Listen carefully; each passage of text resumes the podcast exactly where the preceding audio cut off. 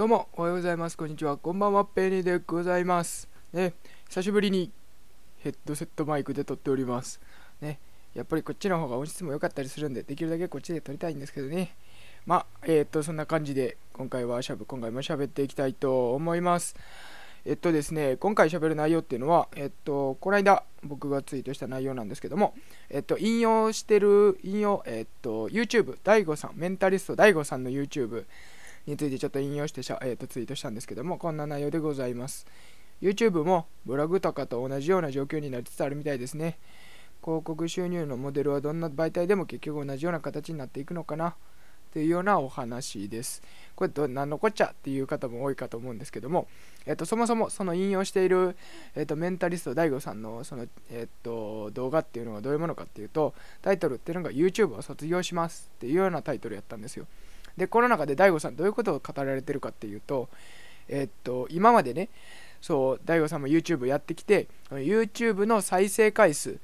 を上げるための、えっと、コンテンツの作り方をしてましたと。でその YouTube に、えー、と再生回数を上げるということはより、えー、と視聴者の人に YouTube の視聴者の人に見てもらわなければいけないっていうのでやっぱりそういった、えー、と YouTube のアルゴリズムにのっとったその作り方であったりタイトルの作り方とかいろいろそういうことをしてきたんですけどそれやるとどういうことになるかって言いますと,、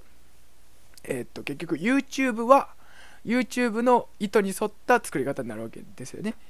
さあ当たり前ですけど YouTube のアルゴリズムに沿ってその YouTube がアルゴリズム決めてるんで動画をどれを選んでどういうものを視聴者に見せるかっていうのはってなってきた時にじゃあ YouTube の目的って何ですかっていうと YouTube が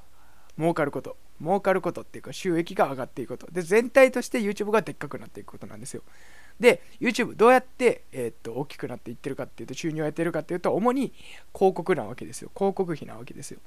で全体として視聴者がその YouTube の動画をできるだけ見るようになって再生数全体として上がるようになればいいっていうようなやり方になってきててで昔やったら結構みんなそういった、えーと、よりためになるような動画であったりとかそういったものコンテンツで視聴者が見たいものっていうのがこう YouTube も選んで、えーと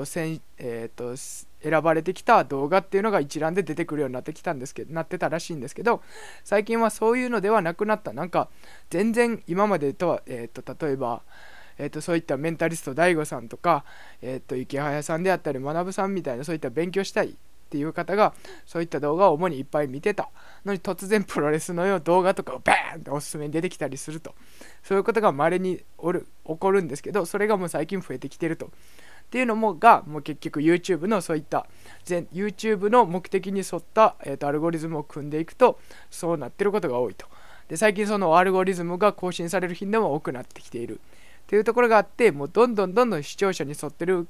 視聴者に合わせた目線に合わせた動画作りっていうのがなかなかできにくくなってきてるっていうところがありましただからそういった YouTube の目的に沿ったアルゴリズムに沿った、えーと、動画の作り方からは卒業しますっていうような内容だったわけなんですよね。でこれってでもなんか聞いたことなんか別にこの YouTube で初めて聞いた話じゃないなと思ってなんかよくよく考えてきたらブログとかもそんな感じじゃないですか。まあもちろん YouTube も Google 系なんで結局同じようなことなんですけど結局ブログも前、え、っと結構頻繁にそういった Google のあの検索エンジンのあれが変わりますよね。っていうのを僕聞いたことあるんですけどっていうのがあって結局そういう SEO 競争っていうんですか僕あんまりよくわからないですけど結局そういう検索エンジン最適化でしたっけ？そういったえ、っとっとのその SEO でできるだけその検索トップに入るようにっていうような組み方つまりタイトルであったり、え、っとそういうのを工夫してやることが多いのかなっていうふうなあのちょっとしたあの知識しかないのでその程度のことしか喋れてないですけど、まあ、結局そういった Google の意図に沿ったものになってきて、まあ、やっぱりブログの内容っていうものももちろん全員じゃないですしそのえー、っとすごい有益な情報とかいっぱい載せてるようなブログとかもたくさんあるんですけどそういったものがより視聴者の人に触れづらくなりつつあるっていうのをえなってきてしまってるっていうのがもうブログにもあるなっていうかブログももうすでにそうなってしまってると。最近ブログもワコンテになってきてるっていうのはまあそういうところもあったりするよねみたいなことがあったりしてまあなんか結局そ結局根本何が一緒かっていうとそういった広告収益モデルなわけじゃないですか。Google アドセンスなんていうのも結局そういうわけですよね。アフィリエイトみたいな。っ